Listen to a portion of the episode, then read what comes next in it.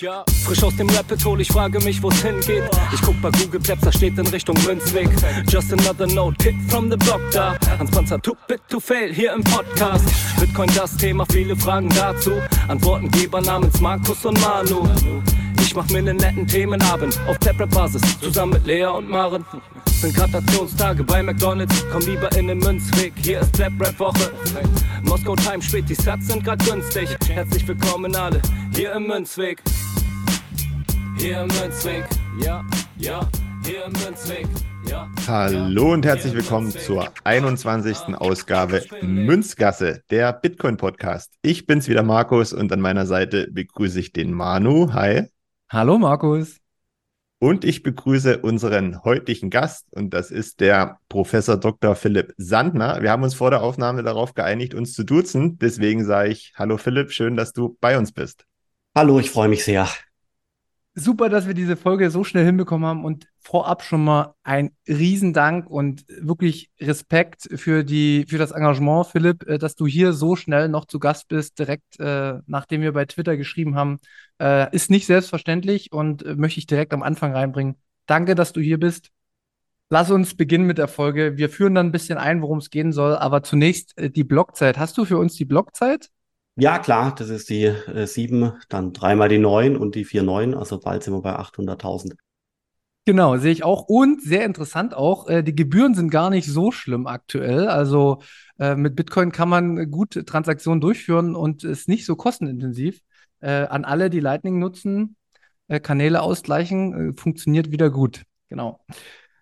Ja, Philipp, bevor wir einsteigen, kannst du noch mal einen ganz kurzen Abriss geben, wer du bist, was du machst, mit was verdienst du deine Brötchen?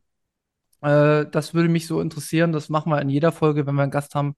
Und dann äh, gehen wir so langsam in das Thema rein heute. Klasse, freue ich mich.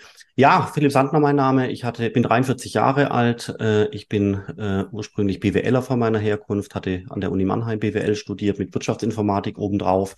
Das ganze IT hat bei mir dort aber nicht beigebracht. Da bin ich äh, wahrscheinlich wie ihr auch Autodidakt. Ähm, das Thema wird ja an den Hochschulen weitestgehend noch nicht in der vollen Breite unterrichtet. Ähm, und äh, danach hatte ich meine BWL-Promotion gemacht an der LMU, war dann auch selbstständig ein, zwei Mal, ähm, habe dann eine Unternehmensberatung ge gegründet. Da ging es um die Kommerzialisierung von Patenten und Intellectual Property Recht, also wirklich was ganz was anderes, aber dann doch auch IT-intensiv und bin von dort aus dann an die Frankfurt School äh, gewechselt als äh, Junior-Professor, damals noch für den Bereich Produktion, also schon wieder was anderes und hatte dann dort äh, viele äh, Leute unterrichtet, also mit Vorlesungen und dergleichen Innovationsmanagement und ähnliches. Habe dann meine alte äh, Liebe zu Bitcoin wieder ausgegraben. Den Bitcoin hatte ich 2013 erstmalig entdeckt, als er dann äh, auf ungefähr 1000 Dollar äh, gesprungen ist.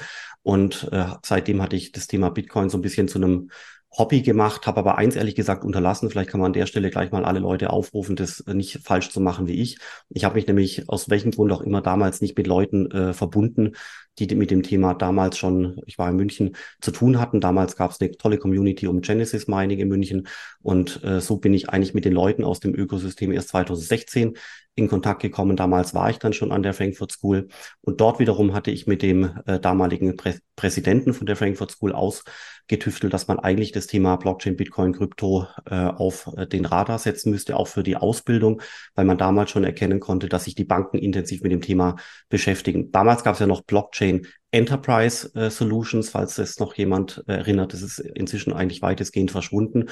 Und über die Jahre hinweg, seit wir das Blockchain Center gegründet haben, 2017, haben wir dann uns dann auch zunehmend mit dem Thema Krypto beschäftigt, zunehmend mit dem Thema Bitcoin äh, beschäftigt, äh, dann auch natürlich das Web 3 Thema aufgegriffen, digitale Wertpapiere, falls es euch interessiert, das ist ein sehr, sehr, sehr spannendes Thema. Äh, auch der digitale Euro kam mit rein, weil das aus der Bankenperspektive äh, hilfreich sein kann. Und ähm, inzwischen, jetzt hier 2023, beschäftigen wir uns eigentlich primär mit dem Thema Krypto. Ähm, wir haben Ausbildungsprogramme geschaffen, wir haben Konferenzen aufgebaut. Also alles, was wir da machen, beschäftigt sich weitestgehend mit dem Thema Education.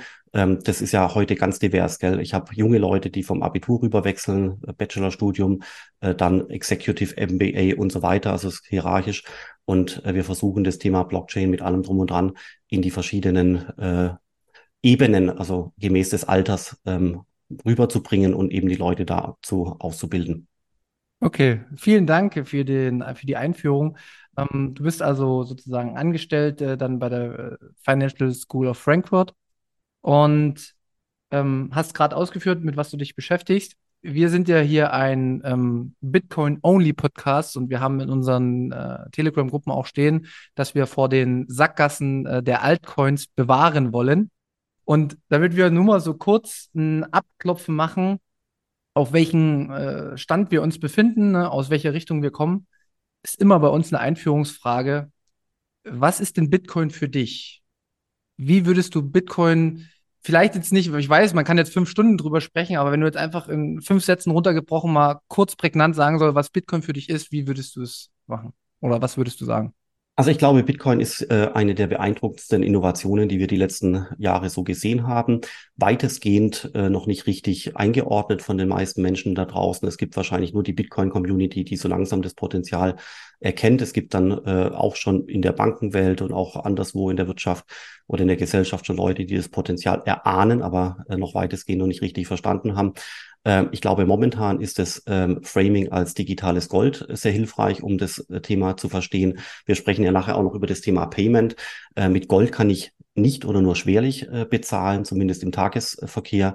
Äh, deswegen finde ich, dass das Thema digitales Goldstand heute das beste Framing äh, darstellt, auch im Hinblick auf Vermeidung von Innovation oder andersrum ausgedrückt als Möglichkeit für Menschen, äh, Werte in die Zukunft zu transportieren. Ich habe es mal ausgerechnet, Bitcoin ist im Schnitt gestiegen um 50 bis 60 Prozent äh, pro Jahr über die letzten äh, Jahre. Das wird einem manchmal gar nicht so richtig klar, wenn man die Volatilität sieht. Und ähm, damit kann man auch erkennen, dass sich mit Bitcoin ein Asset hier entsteht, also im Sinne von digitalem Gold, was so langsam heranreift, was sich kapitalisiert, äh, was zunehmend ähm, ein Teil dieses weltweiten Wertekuchens einnimmt. Aber wie gesagt, also Stand heute halt wirklich noch ganz, ganz, ganz klein, obwohl wir ja schon bei 500 äh, plus äh, Milliarden Kapitalisierung angekommen sind. Das Thema Zahlungsverkehr und so weiter und so fort, denke ich mal, ähm, ist schon im, ist schon angelegt und funktioniert technisch auch schon, aber gibt äh, noch Gründe, warum es äh, dazu bis jetzt aus meiner Sicht noch nicht in der Breite gekommen ist. Ich glaube, da kommen wir später noch dazu.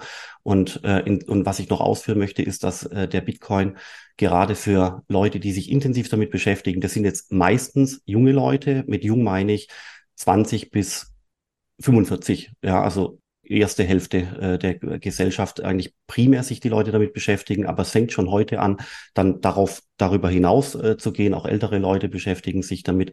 Ursprünglich so ein bisschen gestartet mit Leuten, die ein äh, Tech-Fable haben. Das, auch da springt der Bitcoin langsam raus. Also es wird äh, zunehmend größer. Das ist absolut richtig. Das sehe ich auch ein.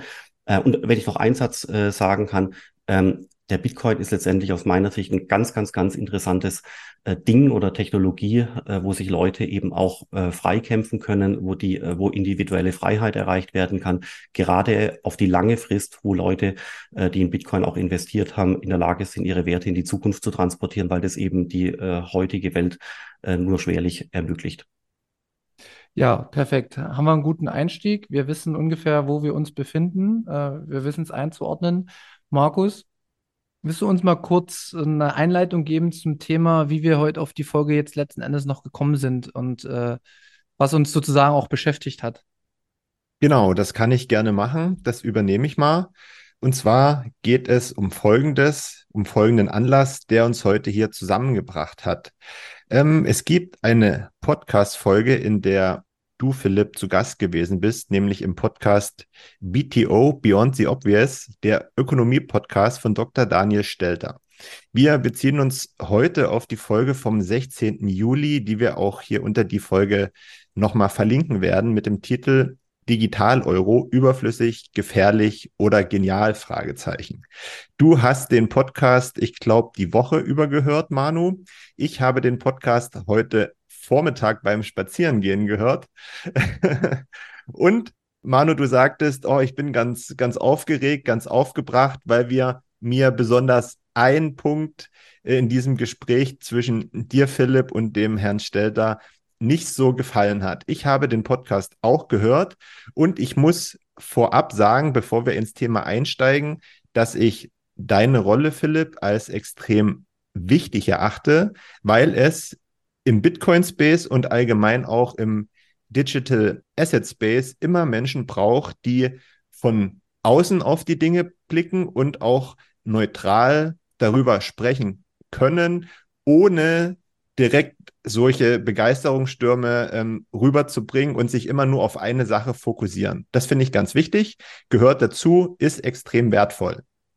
So, ähm, jetzt haben wir beide, Manu und ich, den Podcast gehört und haben dann aber bei dem Punkt, dass Bitcoin als Zahlungsmittel noch nicht ganz so laut deinen Aussagen, Philipp, äh, bei uns in der Gesellschaft angekommen ist, nicht so gut funktioniert zum jetzigen Zeitpunkt. Und daran haben wir uns gestoßen und deswegen hat Manu in dem Fall alle Hebel in Bewegung gesetzt, dass wir uns heute Abend hier unterhalten können. Genau. Das war ein super um Umriss, was mich auch beschäftigt hat. Und ähm, ich möchte mal ganz kurz zu dem Thema hinleiten und alles sagen, was ich total gut fand in dem Podcast. Ich fand, du hast super rausgearbeitet, dass Bitcoin Store Value ist, äh, digitales Gold, wie das zustande kommt, etc. pp. Du hast auch super die, das FAT zu Kriminalität, ne? Bitcoin ist nur für Kriminelle und sowas da sehr gut aufgearbeitet, wie ich fand. Und dann sind wir irgendwann, nachdem das klar war, habt ihr den Cut gemacht, dass man ganz klar trennen muss zwischen Store Value und Zahlungsmittel. Und nach dem Store Value, da war Bitcoin raus und da war nur noch Ethereum im Gespräch. Und das äh, Wortlaut von dir war, Bitcoin hat keine gute Zahlungsstruktur, weil die Transaktionsgebühren zu hoch sind und das nicht funktionieren würde. Und deswegen ist da Bitcoin quasi ab dem Punkt gar nicht mehr vorgekommen als ähm, Möglichkeit. Und es hat mir einfach im Herz geblutet, das zu hören, weil ich bin jetzt letzte Woche auf der Zitadelle gewesen. Ich bin in Berlin viel unterwegs. Ich habe hier Restaurants schon ausgestattet mit Zahlungsempfangsmöglichkeiten äh, mit der Firma Lipa. Ähm, das funktioniert seit über ein Jahr.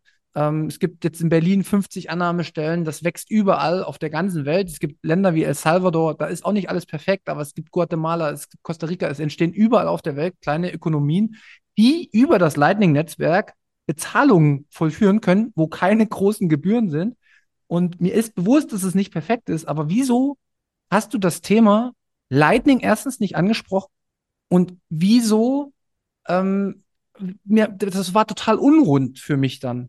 Also ich kann das ja verstehen, dass man aus deiner äh, Position dann vielleicht die anderen Projekte auch noch mit beschreibt, aber Bitcoin beim Thema Zahlungsmittel komplett außen vor zu lassen, das fand ich so befremdlich und das hat mich wirklich geärgert ich würde gleich mal, also es sind zwei, drei Argumente, die ich da bringen muss. Also zunächst mal, wer hört den Podcast von dem Daniel Stelter und wer ist denn Stel äh, Daniel Stelter? Also Daniel Stelter ist ein Self-made VWLer, so würde man äh, sagen. Also mit Self-made meine ich jetzt nicht so einen riesengroßen, super tollen Unternehmer, sondern jemand, der einfach wirklich mit der absoluten Freiheit seiner eigenen Person, seine eigenen Ideen äh, darlegt auf sozialen Medien und im Podcast. Und das ist wirklich beeindruckend, weil er damit so ein bisschen gegen den äh, Zeitgeist geht und auch vor allem gegen die staatsgeförderten äh, Wirtschaftsforschungsinstitute. Also das finde ich alles sehr gut. Er ist aber auch schon ein älterer Herr, äh, würde ich so sagen. Und ähm, die Leute, die primär wahrscheinlich den Podcast zuhören, das sind Leute, äh, die äh, wahrscheinlich nicht alles Bitcoiner sind. Ganz im Gegenteil, die absolute Mehrheit werden Leute sein, die sich dem Thema ganz langsam nur nähern. Und äh, wer den Podcast gehört hat, der merkt auch, dass, äh, der, dass das ganze Thema für den Daniel Stelter noch äh, relativ neu ist. Ja, also die, die Fragen, äh, so wie sie formuliert sind, die waren gut. Aber äh, klar, bei euch zum Beispiel äh, sitzen die Fragen zum Thema viel, äh, zum Thema Bitcoin viel besser als bei ihm. Also da kann man zum Beispiel erkennen, dass er in dem Space noch neu ist. Aber er wollte dieses Thema Blockchain mit allem drum und dran, also das ist der digitale Euro, das sind Ethereum-Projekte und ähnliches Bitcoin, mal auf den Radar stellen. Und wir hatten halt äh, die äh, Stunde ungefähr, das war im Mai, als wir es aufgenommen hatten, und um das ganze Thema zu thematisieren. Das heißt, was, was habe ich, welche Rolle habe ich hier versucht einzunehmen?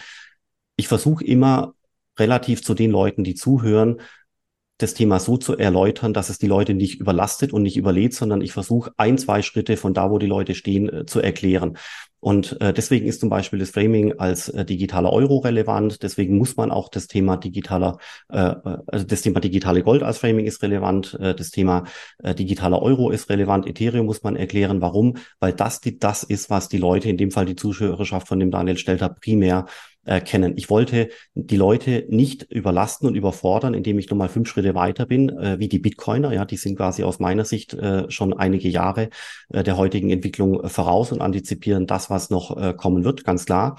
Aber relativ zu dem ist die Audienz äh, von dem Daniel Stelter eben eine andere. Ja, gut, ihr habt es auch gehört, viele andere Bitcoiner haben es auch gehört, aber ich versuche quasi in dem, was ich tue, das ist auch so ein bisschen mein Education äh, Ansinnen, ähm, immer die Leute eben nicht äh, zu, äh, zu überfordern mit äh, Argumenten, Begriffen, Technologien, sondern erstmal eine Technologie äh, den Leuten darzulegen und nicht doch die Nummer zwei, drei, vier, fünf, sechs obendrauf.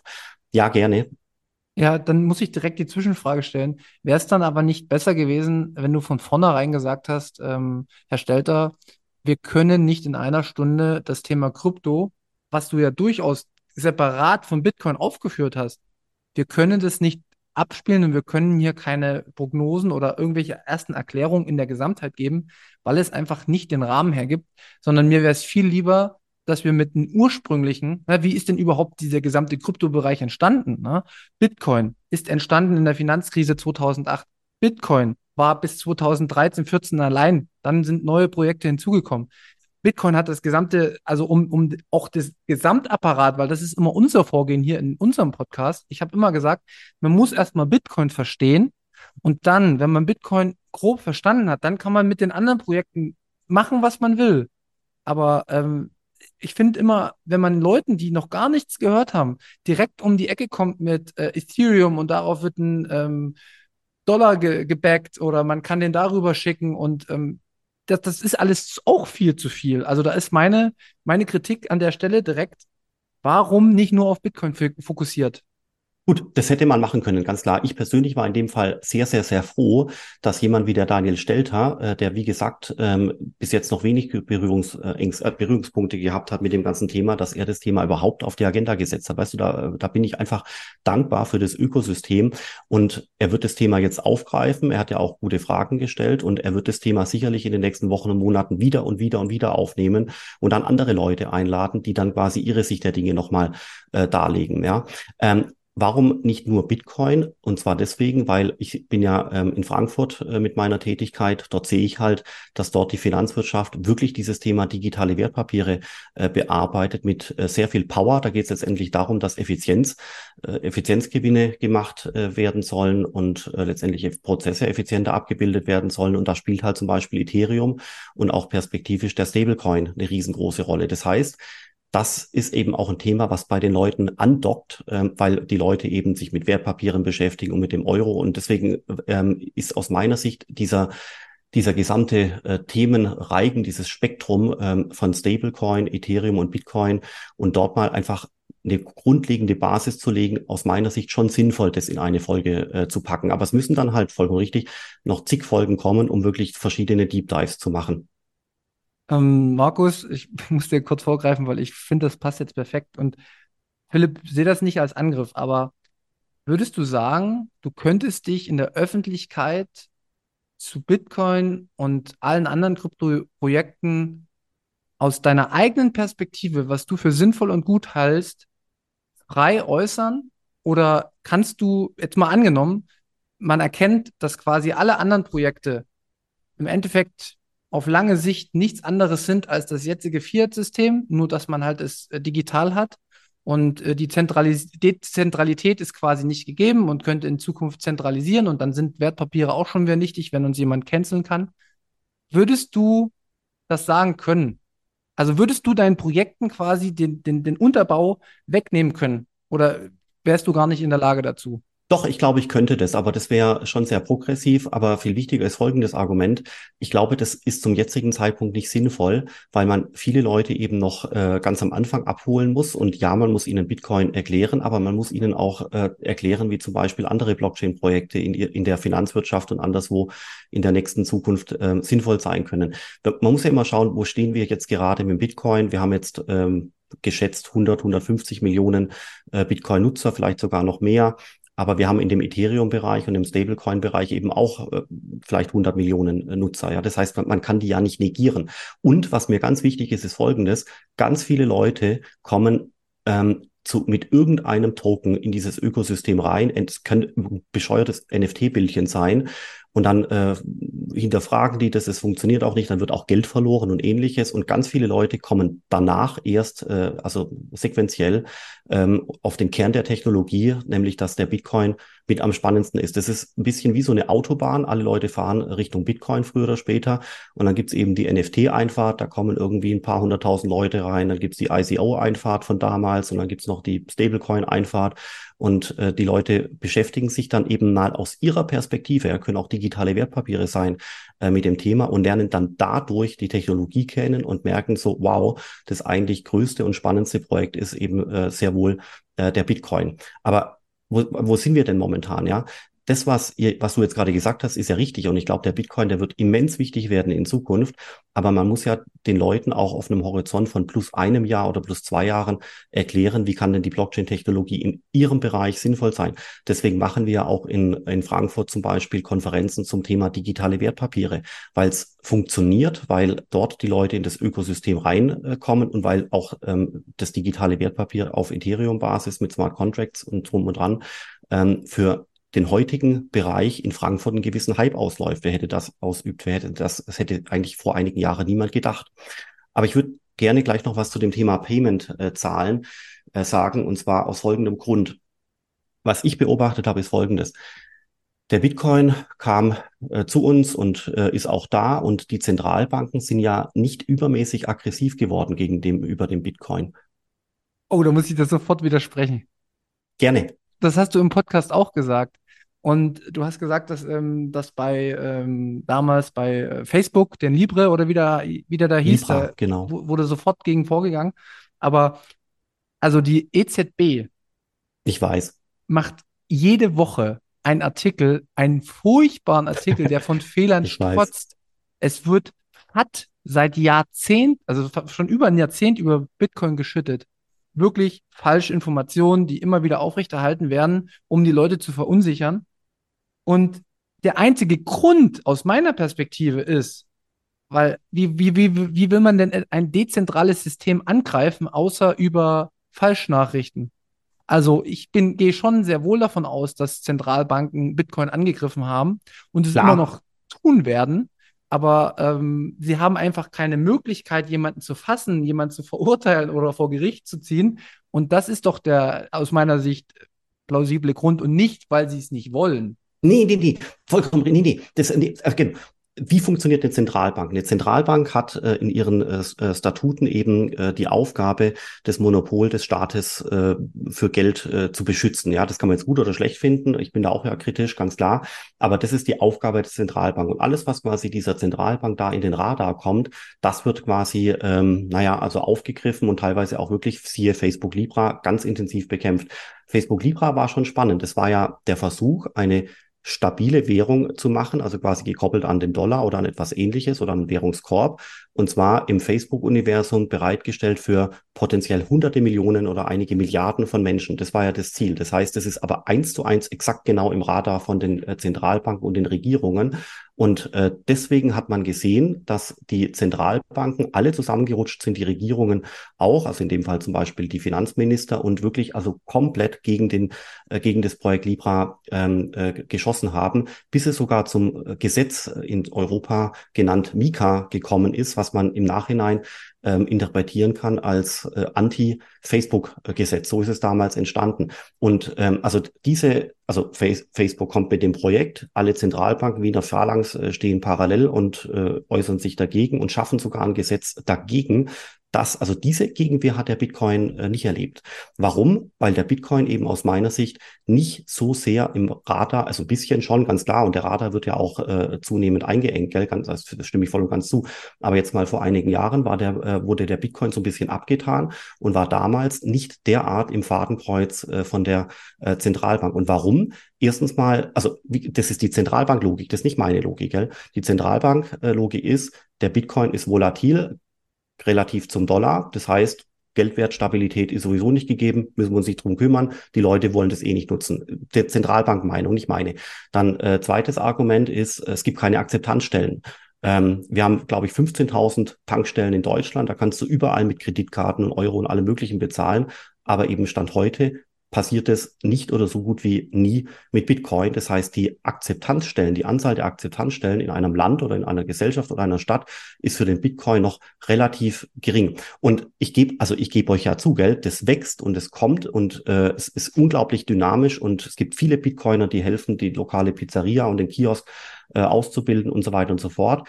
Aber gegeben an diesen Tausenden, Zehntausenden von Akzeptanzstellen für den Euro momentan ist der Bitcoin momentan noch relativ klein. Das heißt, wir sind hier auf einer Wachstumskurve und die, die kommt, also da möchte ich auch gar nicht dagegen reden, aber Stand heute ist es eben eine Erklärung dafür, dass, äh, die, dass die Zentralbanken primär gegen Facebooks Projekt Libra oder damals eben dann Diem genannt, ähm, agiert haben, aber die Gegenwehr gegenüber dem Bitcoin also ich hoffe, ich sehe es jetzt nicht falsch, aber relativ moderat ausfallen. Ich würde sogar so weit gehen, die Mika, das ist ja ganz verblüffend, gell? Die Mika ist ja ein europaweit äh, geltendes äh, Gesetz äh, demnächst für 440 Millionen EU-Bürger. Das ist eigentlich pro Bitcoin, gell? Und es ist sogar noch weiter, es ist pro Hodl. Es ist pro Hodl aufgrund der Transaktionsanalysen, die da stattfinden. Es ist pro Bitcoin und pro Hodl. Das war, glaube ich, so nicht geplant. Und es ist eigentlich damit auch schwerer, mit dem digitalen Euro als Stablecoin umzugehen, als mit dem Bitcoin. Ja, wer hätte das gedacht? Markus, hast du die Frage, weil du hast gerade noch oben, äh, dann hau raus, weil ich habe noch mal zu dem Thema gleich noch was. Nee, wenn das jetzt zu dem Thema Anschluss hat, äh, stell ruhig deine Frage erst. Ja, weil es geht darum, ähm, um nochmal auf den Podcast zurückzukommen, was mich dann auch noch geärgert hat.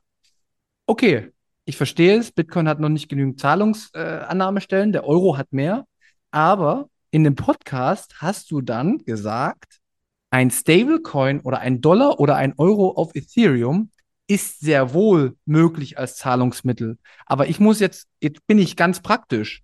Ich gehe hier in Berlin los und versuche mit einem Stablecoin irgendwo zu bezahlen und mit einem Bitcoin. Und ich werde, das verspreche ich dir, und das ist auch Fakt, ich werde eher fündig, dass ich irgendwo mit einem Bitcoin bezahlen kann, als dass ich mit Ethereum oder irgendwas, was darauf gebaut wird, bezahlen kann. Und gleich noch anschließend zu dem Thema Ethereum, das liegt mir schon ewig auf der Seele.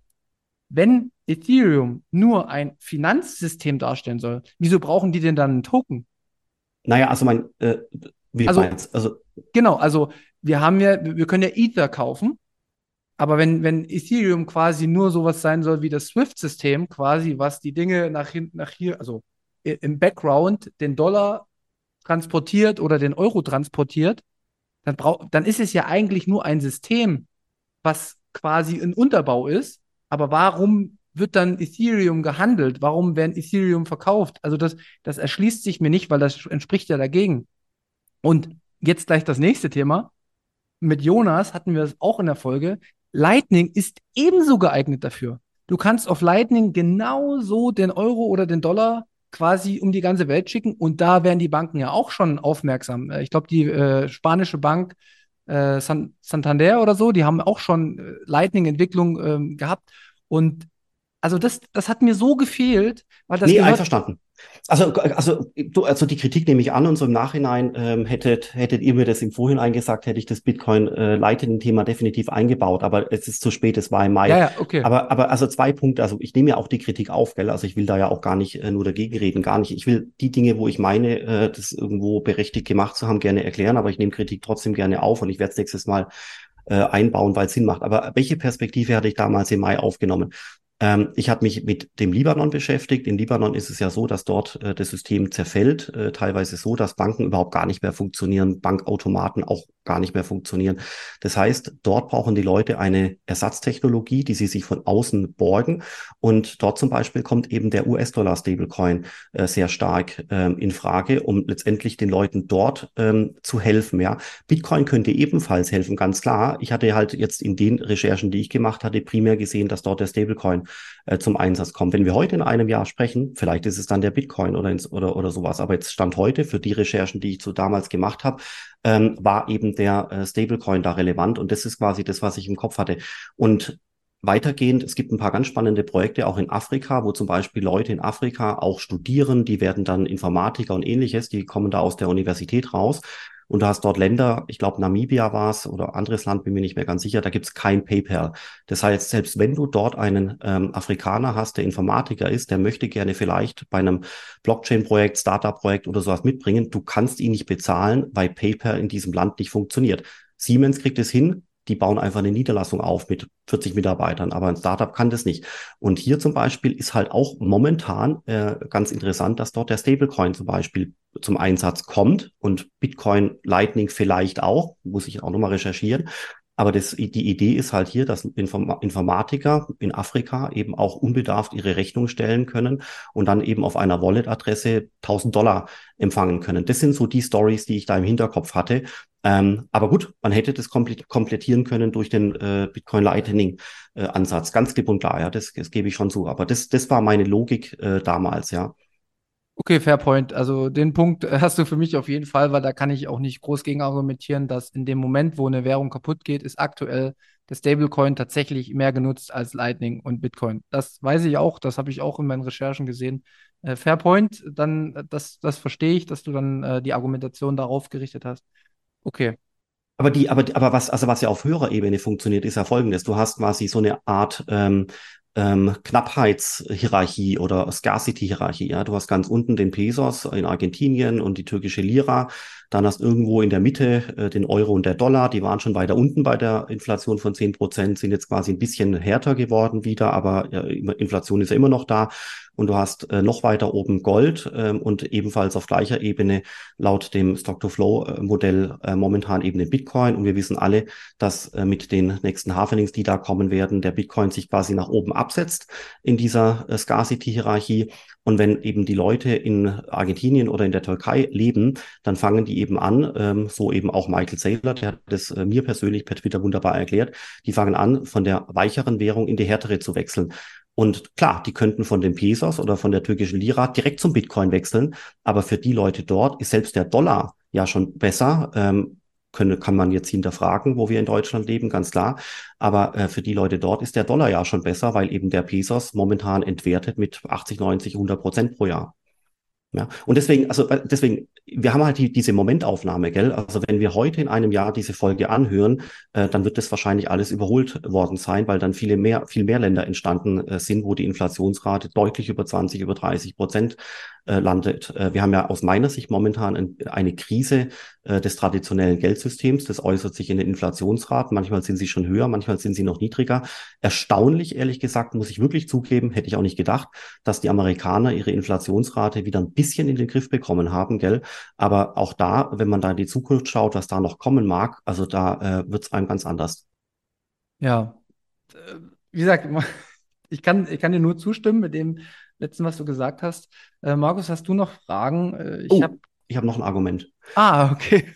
mm, ähm, ja, genau. Und zwar, ähm, wenn du wenn du mit Bitcoin Payment machst, und zwar viel und oft, und du hast den Bitcoin günstiger eingekauft als zum Beispiel der Kurs, bei dem du ein Espresso oder eine Pizza kaufst, dann ist jeder, jede Bitcoin-Transaktion ein Tax-Event.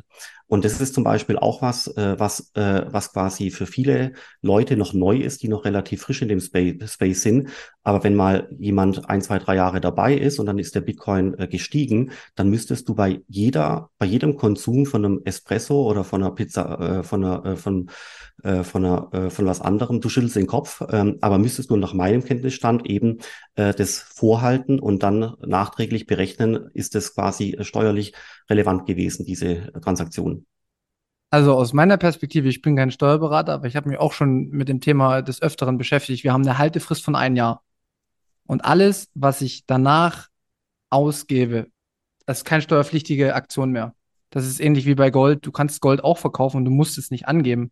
Und noch hinzu kommt, wenn man jetzt zum Beispiel, also wie gesagt, keine Finanzberatung, keine Steuerberatung. Verlasst euch nicht auf das, was ich gerade sage. Das sind alles nur meine Gedanken. Das ist ein freier Podcast. Wehe, mich will jetzt hier irgendjemand ankacken. Und ich lasse mich auch gern beraten. Jemand, der sich auskennt, soll sich melden. Aber wenn man jetzt so in dem Moment jetzt Bitcoin kauft und ich gehe meinetwegen zu irgendeinem Café und hole mir einen Kaffee und der Bitcoin macht fünf Sekunden später einen Sprung um 20 Prozent nach oben, okay, dann ist es ein steuerpflichtiger Vorgang, den ich vielleicht auch nachhalten sollen könnte. Aber die Apps, die machen das ja. Das kann man ja zeigen. Das kann man auch noch auflisten. Und dann hat man aber trotzdem auch noch einen Freibetrag von um die 600 Euro. Ohne dass man mich jetzt hier festnagelt. Also ein Kaffeekauf, ein, ein, also von 3 Euro 20 Prozent ist quasi dann erst in einer Summe von ab 600 Euro steuerpflichtig. Man sollte das dann vielleicht nach, für sich nachhalten, okay, wenn man jetzt gerade eben erst bei Bitcoin reingekommen ist, aber wenn man Bitcoin schon seit Jahren hodelt, dann ist das quasi raus aus dem steuerpflichtigen Bereich. Okay, einfach, also einverstanden. Aber du musst es nachhalten und du musst genau analysieren, wann sind welche Bitcoins in deine Sphäre gekommen und wann hast du die wieder losgelassen. Das erzeugt Excel-Tabellen, also die sind kaum mehr zu überblicken, um letztendlich, äh, gerade wenn dann mal die Zahlen größer werden, ja, du machst Konsum von, weiß ich nicht, 1000, 2000 Euro, das quasi nachzuhalten und dann deine individuelle Steuer, äh, Last äh, zu berechnen. Und die Finanzämter werden ja auch schlau, schlauer, gell? Die fangen jetzt auch an, langsam Briefe zu stricken und, und ähnliches. Also äh, das ist, ich sage nicht, dass der, dadurch Bitcoin als Zahlungsmedium ähm, nicht mehr verwendet werden kann, aber es entstehen halt Komplexitäten, die man im Hinterkopf behalten sollte. Aber das da kann ich auch nicht ganz zustimmen, weil das würde ja bedeuten, dass in dem Moment, wo ich, ich kann nachweisen, ich habe äh, meinetwegen im Jahr 2020 Bitcoin gekauft. Das weiß ich nach. Und es muss ja auch erstmal zu einer Prüfung kommen ist, sonst ist ja, je, sonst sind wir ja direkt schon in einer Welt, wo jeder quasi jede Transaktion ausgewertet bekommt, egal ob ich beim Bäcker ein Brötchen oder einen Kaffee gekauft habe. Und das will jedes Steueramt in ganz Deutschland auswerten. Ich will, also ich bin, ich bin, ich arbeite ja selber beim Staat. Also ich bin äh, ausgebildeter Polizist und ich will auf gar keinen Fall, dass irgendwie das so rüberkommt, äh, als ob man jetzt Schwerverbrecher ist. Aber es wirkt ja jetzt gerade schon so in der Argumentation, dass wenn ich einen Kaffee bezahle, dass ich hier tausende Excel-Tabellen Nein. Nee, nee, nee, aber, aber, und das will ich halt, dass das nicht jedes Mal, nee. also ich möchte das nicht immer kommunizieren, deswegen nehme ich jetzt auch die Kontrastellung ein. Ich sage nein, wer offiziell Bitcoin gekauft hat und der wendet das für sich an, der muss nicht jeden Kaffee tracken. Okay, dann, dann ist dann nicht, aber okay, aber stell dir vor, du gehst auf eine Bitcoin-Konferenz, das Ticket kostet 200 Euro und dann gehst nochmal auf eine Konferenz und dann kaufst vielleicht irgendwie nochmal irgendwas anderes mit Bitcoin, dann bist du schon in einem Bereich von vielleicht 500 Euro Konsum pro Jahr oder vielleicht schon mehr ähm, da kommt dann schon so langsam die Pflicht auf, dass du die Transaktionen vorhalten solltest. Und der Staat schaut ja nicht automatisch in die Transaktionen rein, aber er verlangt von dir, dass du deine Steuererklärung halt ordentlich machst. Aber ich habe ja auch, ich habe ja, Manu, ich habe ja eine Lösung dafür. Weißt du, was die Lösung ist? Ähm, und zwar, ich glaube, dass die Lösung folgende sein könnte. Du nimmst den Bitcoin, du hinterlegst den, aber eben zum Beispiel bei einer Bank, du nimmst den als Collateral, analog äh, wie eine Immobilie, machst einen Kredit darauf und bezahlst quasi dann äh, die, äh, die, die Pizza und das Bitcoin-Ticket aus dem Euro, der aus dem Kredit, aus dem besicherten Bitcoin herauskommt. Dann hast du keine Reporting-Vorschriften äh, und du hast als äh, Bitcoin-Enthusiast sogar noch was ganz Tolles. Du bist nicht nur Bitcoin Long, sondern du bist sogar noch Euro Short. Nicht schlecht, oder? Ja, wobei das widerspricht so ein paar fundamentalen. Ich weiß, weil du brauchst, äh, du hast die zentrale Counterparty, die dann genau. über deine Bitcoins verfügt. Und vor ja. allen Dingen möchte ich ja komplett losgelöst vom Fiat-System leben. Ähm, und das ist eine, eine Zukunft, die ich sehe. Und vor allen Dingen mit dem CBDC sehe ich sehr, sehr große Problematiken, die auf uns zukommen, dass eben alles getrackt wird dass man quasi gecancelt wird von Regierungen. Äh, muss jetzt nicht bei uns sein, woanders ist es schon sichtbar, aber wer weiß, wer in vier Jahren an der Macht ist. Und davon sollte man warnen, was man halt alles mit so einer Überwachung machen kann. Und deswegen bin ich dafür, Bitcoin so zu nutzen, wie es ursprünglich gedacht war, peer-to-peer. -peer. Und ähm, ich bin definitiv gegen alle kriminellen Machenschaften, äh, wenn irgendwelche Leute ausgeraubt werden, betrogen werden, etc. Aber aus meiner Sicht wird im Fiat-System viel mehr betrogen, viel mehr Geld gewaschen. Und ähm, das steht auch ähnlich, wie du es auch schon gesagt hast, ähnlich wie mit dem Energiethema. Das sind immer so nicht rund diskutierte Themen, die ich aber finde, die hast du sehr gut erklärt. Zum Beispiel beim Herrn Stelter, da war ich sehr zufrieden.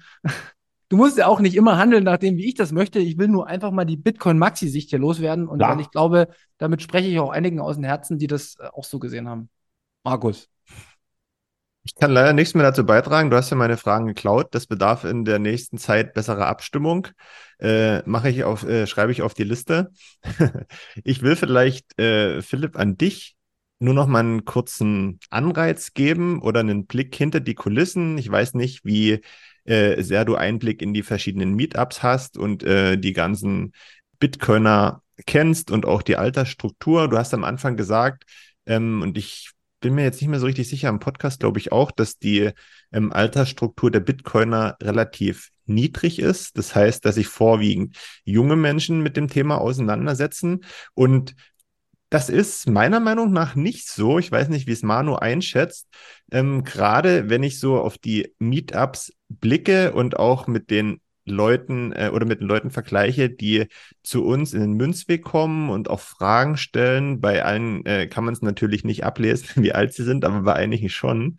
Also es gibt ganz, ganz viele ältere Menschen. Also ältere Menschen im Sinne von über 40 bis ähm, ins Rentenalter im Vergleich zu dieser jungen Generation, die sich durchaus mit Bitcoin beschäftigen und die da richtig fit sind, ja, und die auch ähm, Lightning nutzen und die auch eine Not haben und sich richtig gut auskennen. Also das vielleicht nochmal so als kleinen, kleinen Einblick in den, in den Space, dass das längst nicht so ist, dass da bloß Nein, junge, das, Leute dahinter stehen, die irgendwas mit die, IT Die Frage ist, was ist haben. jung und alt, gell? Also äh, jung würde ich so sagen, also um mich selber noch einzunehmen, so bis 45. Also das scheint mir schon die Hauptgruppe zu sein. Also man kann es auch ganz plastisch machen. Sobald du mal die, die Altersgrenze 60 durchschritten hast, dann werden es schon weniger Leute.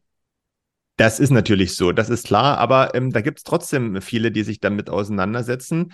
Ähm, und man darf ja auch nicht vergessen, ne, wenn man dann so ähm, Anfang, Mitte 60 ist und irgendwann äh, in die Rente gezwungen wird, dann hat man ja auch oftmals Langeweile und beschäftigt sich mit, mit neuen Dingen. Und da kommen auch einige durchaus rein. Und ähm, das sollte man nicht unterschätzen. Ja, hoffentlich. Also mein, äh, es soll ja auch größer werden, gell? Aber das ist ähm, gut. Also mir, mir ging so ein bisschen um die, um die, um die Wahrscheinlichkeit, ja, dass das Thema halt schon aus der Altersklasse 30, 40 plus minus äh, entstammte, ja, aber jetzt anfängt, Gott sei Dank, äh, größer zu werden. Ich habe noch eine, zwei Schlussfragen, die so Richtung Ende einleiten. Einerseits würde mich mal interessieren, welchen Eindruck du von Herrn Stelter gehabt hast nach der Podcastaufnahme. Also Wann findet die nächste Podcast-Folge mit ihm statt? Habt ihr da irgendwas schon in Aussicht? Na, also hoffentlich fragt er nicht wieder mich, äh, sondern äh, eben Roman Rea und weiß ich nicht, den Ioma Mangold und so weiter und so fort. Weißt du, das, äh, ich, wahrscheinlich war ich nur der Erste. Äh, wer den Gabor Steingart ab und zu gehört hat, ähm, da war ja schon mal die Katharina Gera zu Gast und irgendwelche anderen Leute, äh, die aber leider Bitcoin gar nicht äh, thematisiert haben. Gell? Das muss man mir jetzt mal so gute halten, weil da ging es ja nur um die Tokenwelt. Ähm, und ich glaube, was ist mein Eindruck von dem Herrn Stelter? Ich glaube, der muss das Thema äh, noch äh, tiefgreifend verstehen. Er muss vor allem auch erkennen, dass eben in der Gesellschaft sich zunehmend mehr Leute für das Thema äh, beschäftigen. Ähm, ich hoffe, dass er auch positives Feedback bekommt, dass er quasi encouraged äh, wird, ähm, andere Leute äh, auch zu interviewen. Aber ich würde es mal an, ganz anders sagen, äh, Manuel ich, es ist eigentlich, eigentlich ist es immer ein Ding der Wahrscheinlichkeit, gell? Also ich gehe dann meine E-Mails rein, Montagmorgens geht's los, gehe da durch und plötzlich eben die E-Mail vom Herr Stelter. Es hätte auch der Gabor Steingart sein können oder die FAZ oder irgendjemand. Wichtig ist ja von der Wahrscheinlichkeitsrechnung her, dass quasi die, die Wahrscheinlichkeit zunehmend steigt, dass quasi Medien aller Art, auch die das Thema noch nicht auf der, auf dem Radar hatten, äh, eben den Outreach starten äh, zu Leuten, die Bitcoin verstanden hatten. Donner und Reuschel, das ist eine sehr traditionelle Privatbank aus München, hatten zum Beispiel relativ flott mal den Roman Rea äh, eingeladen, um das äh, äh zu erklären. Warum Donner und Reuschel? Ja, kann ich auch nicht erklären, es ist halt so. Aber die Wahrscheinlichkeit, ja, dass das Thema mal kommt, ähm, steigt immer mehr. Ich würde auch mal sagen, ähm, die Amerikaner sind da ein bisschen weiter und ich bin mal gespannt, ähm, wann zum Beispiel das Thema mal in einer Talkshow im Fernsehen äh, bearbeitet wird. Äh, also ganz im Ernst, hoffentlich wird der Roman Rea äh, hier eingeladen und nicht ich, äh, weil der Roman Rea das Thema Bitcoin und also only äh, quasi erklärt und ich eben auf meiner, äh, auf so wie ich eben ticke, ja, ähm, dann schon auch immer geneigt bin, die Benefits von Stablecoins, die es eben heute gibt, vielleicht morgen nicht mehr, äh, zu erläutern. Aber mir ist auch klar, ja, der Roman Rea wäre in dem, was er sagt, wahrscheinlich eine Nummer klipp und klarer. Aber, also Manuel, aber, weißt du, in dieser Klipp und Klarheit äh, kann es natürlich auch sein, dass das manche Leute so ein bisschen dann zu einer Skepsis führt, äh, weil, äh, weil das quasi dann so eine Art Gegenwehr sein kann so nach dem Motto, ist, kann der Bitcoin wirklich so toll sein, äh, wie es dargestellt wird? Aus meiner Sicht ja, aber die Leute starten halt, wenn sie da vom Fernseher sitzen und äh, zuhören, die starten halt teilweise noch mit einer irren Skepsis, ja. Ich habe ja auch viel mit Leuten aus der Bankenwelt in Frankfurt zu tun, teilweise auch mit Leuten vom Staat. Also die Skepsis war immer schon riesengroß, die ist aber immer noch äh, enorm groß. Aber es tut sich jetzt einiges, wenn ich das, wenn das gewünscht ist, kann ich das ja kurz ausführen. Zum Beispiel die Börse äh, Stuttgart äh, startet jetzt, ähm, hat ja schon ihre Börse Stuttgart Digital Exchange gestartet für den Bitcoin-Handel und äh, Token-Handel, das ist ja bekannt. Aber jetzt macht die deutsche die deutsche Börse neben der Börse Stuttgart das Gleiche. Wer hätte das gedacht, ja? Äh, ganz interessant. Dann die DWP Bank, ähm, kennt vielleicht nicht jeder. Die DWP Bank beliefert im Hintergrund alle Sparkassen und Volksbanken mit Wertpapierservices, hat also quasi angebunden 50 Millionen plus Leute in Deutschland, ja. Die bauen auch gerade Bitcoin-Infrastruktur ähm, und der Kunde der DWP Bank könnte dann eine Kreissparkasse oder eine Volksbank sein, Ende des Jahres oder im Januar. Also da wird unglaublich viel Infrastruktur gebaut. Dann DWS äh, ist ein riesengroßer Voranbieter, äh, fängt jetzt auch an über ähm, Token-ETFs, natürlich Bitcoin und so weiter nachzudenken. Union Investment geht auch so ein bisschen in diese Richtung. Also da tut sich wahnsinnig viel. Ähm, das spricht für Adoption und vor allem ist es quasi so das Gegenstück in kleinerer Art, was man eben in Amerika in größerer Art äh, erkennen kann durch Charles Schwab ähm, und äh, Fidelity, BlackRock exakt, und Co. Genau, ja. ja. Also da tut sich wirklich einiges, aber es hat, es hat eine, eine sehr lange Zeit gebraucht, äh, bis die Leute sich diesem Thema so langsam öffnen. Mhm. Ja. Ich habe heute äh, ein bisschen Markus untergraben, weil ich heute äh, sehr emotional geworden bin. Es tut mir wirklich leid. Ich hätte jetzt noch eine Frage. Ja, ich weiß nicht, ob ich sie stellen soll. Wir sind ja im Bitcoin-Only-Podcast. Hau raus. Hast du persönlich nicht irgendwie auch ein schlechtes Gewissen, vielleicht im Hinblick auf die ganzen anderen Projekte, dass wirklich nichts dahinter ist und du jahrelang davon gesprochen hast und geworben hast und die Leute quasi über dich einen Umweg gemacht haben, der wehtat und sie Geld verloren haben, wo, wenn du dich auf Bitcoin konzentriert hättest, du vielen Leid erspart hättest, weil du bist sehr eloquent in deiner Ausdrucksweise, du hast ähm, eine super Stellung, du bist Doktor, alles das, was in der Fiat-Welt wirklich sehr, sehr wichtig ist. Warum nicht der Schritt zu Bitcoin Only, wenn du doch die Perspektive in der Zukunft siehst? Ja, die, die Frage ist sicherlich berechtigt. Man, ähm, hätte sie auch ein bisschen weniger scharf äh, formulieren können, aber fair. Ähm, ich, ich versuche quasi immer so ein bisschen zu, zu schauen, wo stehen wir denn jetzt heute, jetzt gerade. Und ich finde ganz im Ernst, Bitcoin und äh, Ethereum äh, sind beides äh, Objekte, äh, wo man aus meiner Sicht investieren kann, also auch Ethereum. Ähm, warum? Weil eben die Anzahl der Transaktionen, die dort auf dieses Netzwerk niederprasseln, zunehmend steigt. Das ist zum Beispiel dieser Bereich digitale Wertpapiere. Die, Fra die Frankfurter Bankenwelt äh, fängt jetzt quasi an, aus diesem Prototypstadium von digitalen Wertpapieren rüberzugehen in, in Produktivsysteme. In der, also ein digitales Wertpapier ist zum Beispiel eine Anleihe oder eine, eine Schuldverschreibung auf Blockchain-Basis, also unten drunter Smart Contract Plattform, obendrauf eben ein Wertpapier nach deutschem Recht und irgendwann kommt auch noch die Aktie. Und in der Vergangenheit haben wir so in Summe vielleicht 20, 30 äh, Projekte dieser Art gehabt. Das ist nicht viel, weil es gibt Hunderttausende solcher Wertpapiere. Und jetzt geht's los, dass eben die äh, entsprechenden Firmen beginnen, ähm, mit skalierten Lösungen äh, zu planen. Also da sollen quasi jetzt Schuldverschreibungen drauf äh, gesetzt werden und zwar tausendfach, zehntausendfach, ja. Aber das sind Schuldverschreibungen, die können mit dem Bitcoin-Stand heute nichts zu tun haben, weil das sind quasi B2B-Produkte. Da leiht die eine Sparkasse der anderen Sparkasse Geld. Ja, die Sparkasse bucht halt momentan nur in Euro und in nichts anderem. Das heißt, es kann nur in Euro notiert werden und deswegen zum Beispiel kommt dort äh, das Wertpapier in Euro-Notation äh, zum Einsatz, also dass quasi eben äh, mit irgendeiner Schuldverschreibung die eine Sparkasse der anderen etwas äh, leiht. Ja, das sind aus meiner Sicht ähm, spannende Projekte und da entsteht eine eigene Blockchain-Unterdomäne, die sich so langsam von dem Bitcoin loslöst. Das macht Stand heute schon Sinn, gerade in der B2B-Welt. Bitcoin ist ja mehrheitlich, nicht ausschließlich, aber mehrheitlich natürlich äh, B2C oder äh, noch extremer Peer-to-Peer. -Peer. Aber in der Welt, wo quasi Unternehmen miteinander äh, handeln oder Geschäfte machen, brauche ich eben Stand heute den Euro und dann sind eben die digitalen Wertpapiere äh, zunehmend äh, hip und es gibt zig Firmen, die sich mit dem Thema beschäftigen. Das heißt, hier gibt es ein eigenes Ökosystem mit eigenen Playern, Anwalt, Anwälten, Startups und so weiter und so fort, was anfängt in Frankfurt richtig zu brummen. Und Deswegen lohnt sich, glaube ich, auch, sich mit dem Thema zu beschäftigen. Äh, da werden Startups aufgebaut, da kommt Deutschland als Staat voran. Ähm, es wird schon drüber gesprochen, ob Deutschland den Vorstandort Luxemburg vielleicht sogar ablösen könnte und und und. Da wird es plötzlich extrem vielschichtig, sodass sich aus meiner Sicht schon lohnt, ähm, über solche Projekte zu sprechen. Ja, und also immer wenn ich über den Euro spreche oder auch über die Stablecoins, also mein allernächstes Wort ist ja auch die Inflation. Also ich sage ja dann äh, immer dazu, äh, Inflation ist eben nicht weg und ich glaube auch, die kommt wieder zurück. Aber ja. vielleicht nochmal okay, an der okay, Stelle. Ich, hm? ich, ich, will nur mal kurz einhaken, nur damit ich unseren Punkt auch noch mache, damit ich hier nicht auf die Deckel kriege von, von vielen. Go for weil it. das wohnt mir jetzt auch inne, die Antwort. Ähm, für mich ist es halt nicht so. Äh, ich sehe da mehr Gefahren, dass im Endeffekt äh, ein 4 2.0 aufgebaut wird, wo wieder irgendwann eine zentrale Stelle Kontrolle hat. Und ähm, ich verstehe auch nicht, warum eine Blockchain dann benötigt wird. Das kann man auch mit einer zentralen Datenbank machen. Wie gesagt, das Thema, dass man dann quasi mit den Tokens auch wieder Geld verdient, du weißt es selbst, dass man das nicht im Detail dann immer weiß, was Scam ist und was nicht. Ähm, deswegen, ich bin aber auch nicht tief genug drin, muss ich auch ganz ehrlich sagen, um jetzt jedes einzelne Projekt zu bewerten. Ich sehe nur, dass Proof of Stake sehr, sehr große Zentralisierungsgefahren haben und alle diese Blockchains basieren auf der Proof of Stake mittlerweile.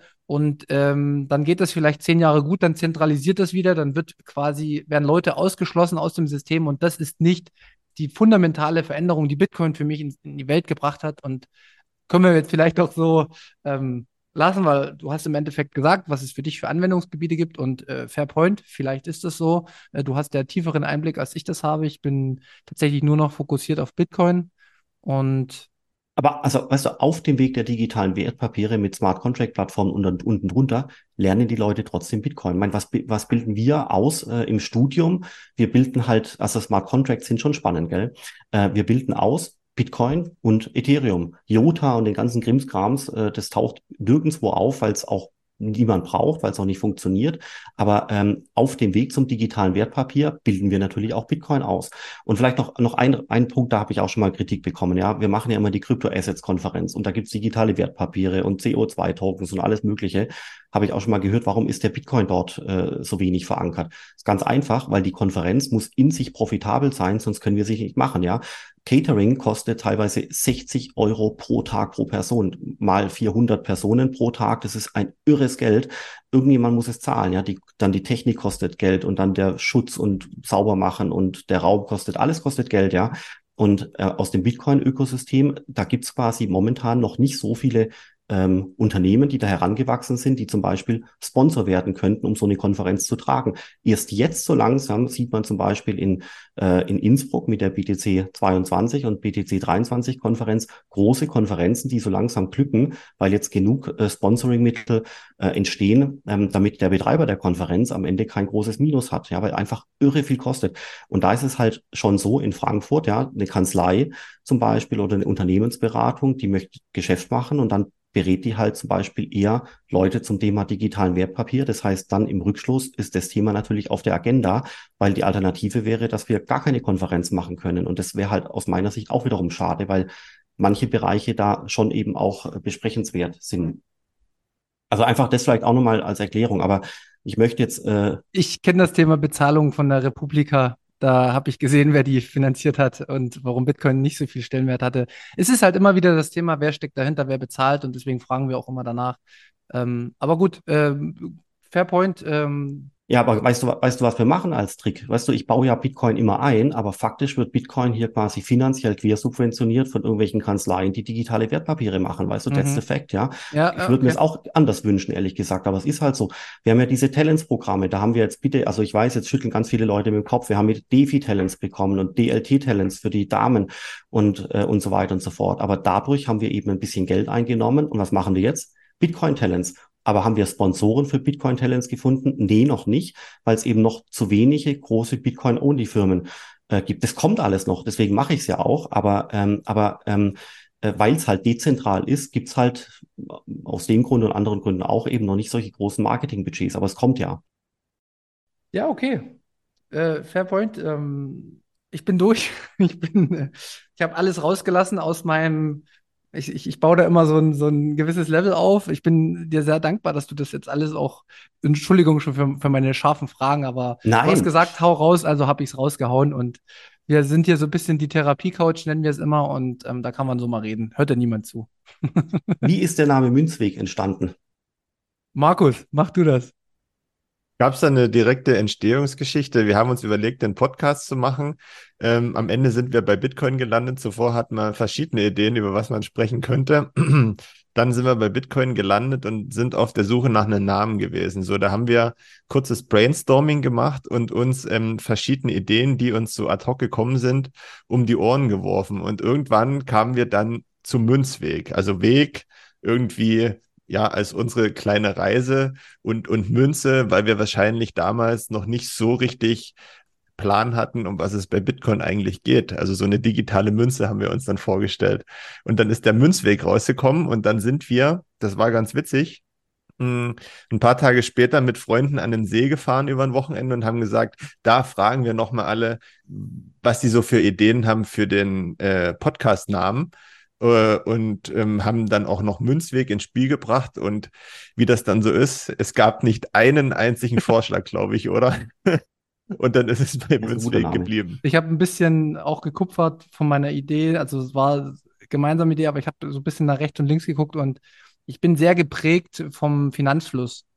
Ähm, also bevor ich Bitcoin äh, kennengelernt habe, habe ich Finanzfluss kennengelernt, um erstmal überhaupt ansatzweise das Thema Finanzen zu verstehen. Und das fand ich immer sehr schönen Namen und ähm, Münze halt wegen dem Coin. Ich wollte nichts Englisches, ich wollte was Deutsches und ähm, weil ich auch Englisch nicht so gut kann.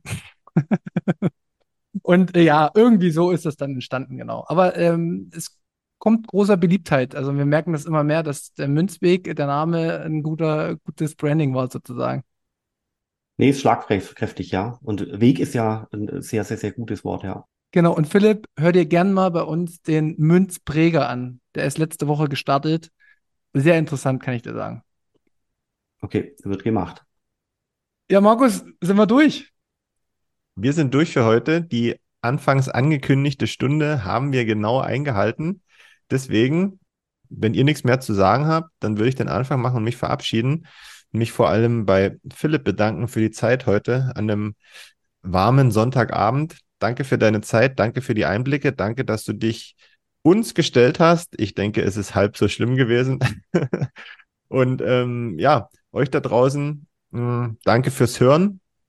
Wir hören uns dann am Sonntag zum nächsten Münzweg wieder. Bis dahin, macht's gut. Philipp, auch von mir wirklich vielen Dank. Ich, für mich ist das nicht selbstverständlich, was du jetzt gemacht hast. Also das werde ich auch überall kommunizieren, dass du so schnell reagiert hast auf meine Anfrage, dass du so spontan warst und hierher gekommen bist. Ähm, halte ich dir sehr, sehr, sehr, sehr hoch. Und ähm, es waren auch, aus meiner Sicht waren es schon harte Fragen. Das ist nicht normal. also, dass man das äh, so überspitzt äh, darstellt, aber ich muss immer brauche eine gewisse Ehrlichkeit in dem, was ich tue, weil ich, ich will Bitcoin so leben, wie ich das für mich verstanden habe. Und da bin ich dir sehr dankbar, dass ich das bei dir so machen konnte. Und ich bin auch sehr dankbar für die Antworten und für das, was vielleicht auch an Erkenntnis daraus entstanden ist. Und hinzu kommt noch, wir sind ein Value for Value Podcast. Alles, was wir hier an Satoshis einnehmen, werden wir durch drei teilen und werden wir dir zukommen lassen erwartet jetzt nicht äh, so viel, aber wir wollen einfach die, den Grundzügen von Bitcoin auch ein bisschen Tribut zollen und ähm, deswegen, äh, wir, werden, wir werden uns bei dir melden. Du musst uns natürlich erstmal vertrauen, weil die Technik ist noch nicht so weit, sonst hätten wir jetzt direkt vorher das schon gemacht. Aber ähm, wir geben unser Bestes und du kannst dir sicher sein, ein Drittel der Einnahmen gehören dir. Toll, finde ich eine, eine super Sache. Äh, und danke für die Fragen und auch die Ehrlichkeit.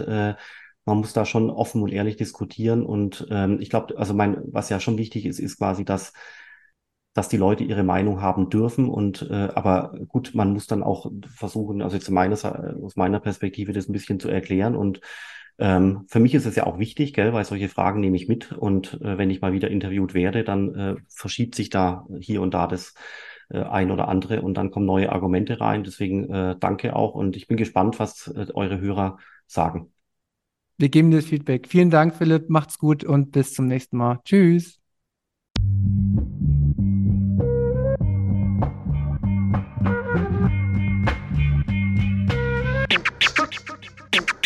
Ja, frisch aus dem Rapid hol, ich frage mich, wo's hingeht. Ich guck bei Google Maps, da steht in Richtung Münzweg. Just another note, Kid from the block da. Hans Panzer, too big to fail, hier im Podcast. Bitcoin das Thema, viele Fragen dazu. Antwortengeber namens Markus und Manu. Ich mach mir einen netten Themenabend auf Taprap-Basis, zusammen mit Lea und Maren. Sind Gratationstage bei McDonalds, komm lieber in den Münzweg, hier ist Flap-Rap-Woche. Moskau Time spät, die Sats sind grad günstig. Herzlich willkommen alle, hier im Münzweg. Hier im Münzweg, ja, ja, hier im Münzweg, ja, ja, hier im Münzweg, ah, ah, Orange Pilling. Es ist Rap, Rap, Weed, Manu, Markus haben eingeladen, direkt angenommen. Lassen die uns noch nicht zweimal sagen, was ist Bitcoin eigentlich? Lass es uns zusammen erfahren. Leas offene Fragen, er hat von Tubit und Maren. In der Münzgasse wird klar, worum es um Bitcoin geht. Es sind die Individuen und was sie bewegt. Alles freiwillig für uns selber ausgewählt. Freiwillig den Pfad verändert, weg von diesem Fiat-Weg. Im Münzweg ist unergründlich der Weg das Ziel. Scheinbar endlos und kurvig, Flussverlauf von mir. Das Wissensangebot mittlerweile unendlich viel. Nur du löst das Oracle-Problem, denn du machst Bitcoin real. Pierce in einem Netzwerk, bleibst together strong. Synergie, Kettenreaktion wie atomare Bomben. Meine Revolution, um friedliches Geld zu bekommen. Viele Münzwege führen zum Glück dezentral gewonnen. Hier Münzweg, ja, ja, hier Münzweg, ja, ja, hier im Münzweg, ah, ah, Orange Pilling. Ich sehe ein Blockzeichen am Himmel, Einsatz für den Doktor. Weil großer Notfall, steig in den Helikopter. Adresse Münzweg 21, Orange Pilze, Medizinkoffer. Take off, Alter. Digga, Digga, Beat.